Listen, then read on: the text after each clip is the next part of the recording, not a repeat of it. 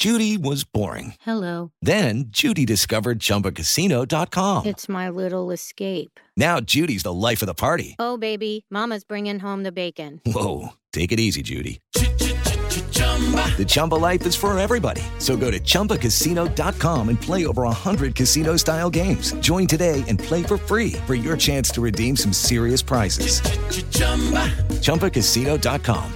No purchase necessary. Void where prohibited by law. 18 plus terms and conditions apply. See website for details. 88.9 Noticias, información que sirve por Aja Radio Panorama Informativo, transmitiendo en vivo. Hoy es jueves 28 de diciembre del 2023. Saludamos Toño Morales. Funcionarios estadounidenses y mexicanos acordaron crear un grupo permanente para abordar temas de interés binacional. René Ponce. Como excelente calificó la secretaria de Relaciones Exteriores Alicia Bárcenas el encuentro entre el presidente de México y su gabinete con un grupo de funcionarios estadounidenses encabezado por el secretario de Estado, Anthony Blinken. La canciller detalló que además del tema de migración se habló de la relación económica entre ambos países, la importancia de reabrir los cruces fronterizos, así como las causas estructurales de la migración. Detalló que se acordó reforzar la relación binacional a través de reuniones periódicas. La próxima se llevará a cabo a finales de enero. Vamos a hacer es un equipo de, de trabajo conjunto para verlo periódicamente. Vamos a tener reuniones periódicas, vamos a trabajar en conjunto con Guatemala, con los países de Sudamérica y Centroamérica. Es decir, eso fue lo que realmente se habló.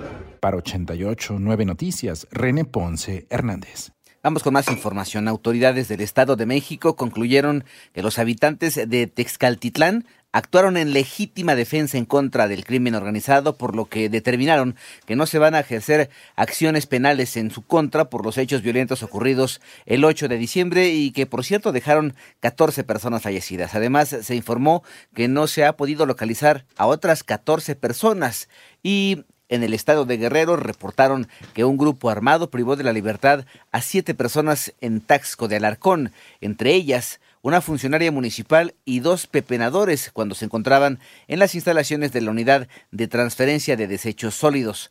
Para este jueves se tiene prevista la llegada de entre 800 y 1000 migrantes. Van a llegar a Ciudad Juárez, Chihuahua, a bordo de vagones del tren, tras salir del municipio de Jiménez. La Fiscalía General de Coahuila, por su parte, informó que fueron localizados los cuerpos de dos de los diez mineros que quedaron atrapados en la mina El Pinabete el 3 de agosto de 2022. La Fiscalía realizará trabajos periciales para identificar los restos hallados mientras se mantienen las labores de búsqueda.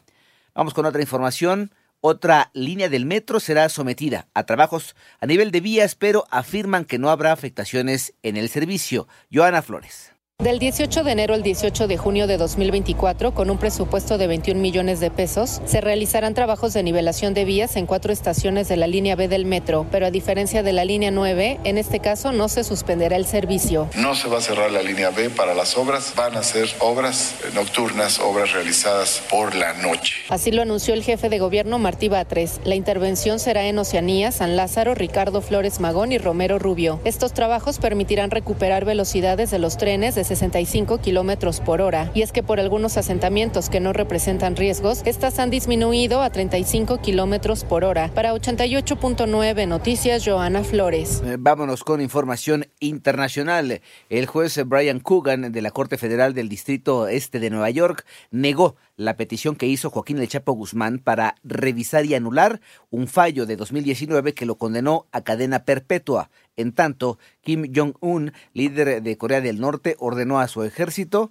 a la industria de municiones y al sector eh, de armamento nuclear que aceleren los preparativos bélicos para hacer frente a las confrontaciones sin precedentes de Estados Unidos, informó la prensa local.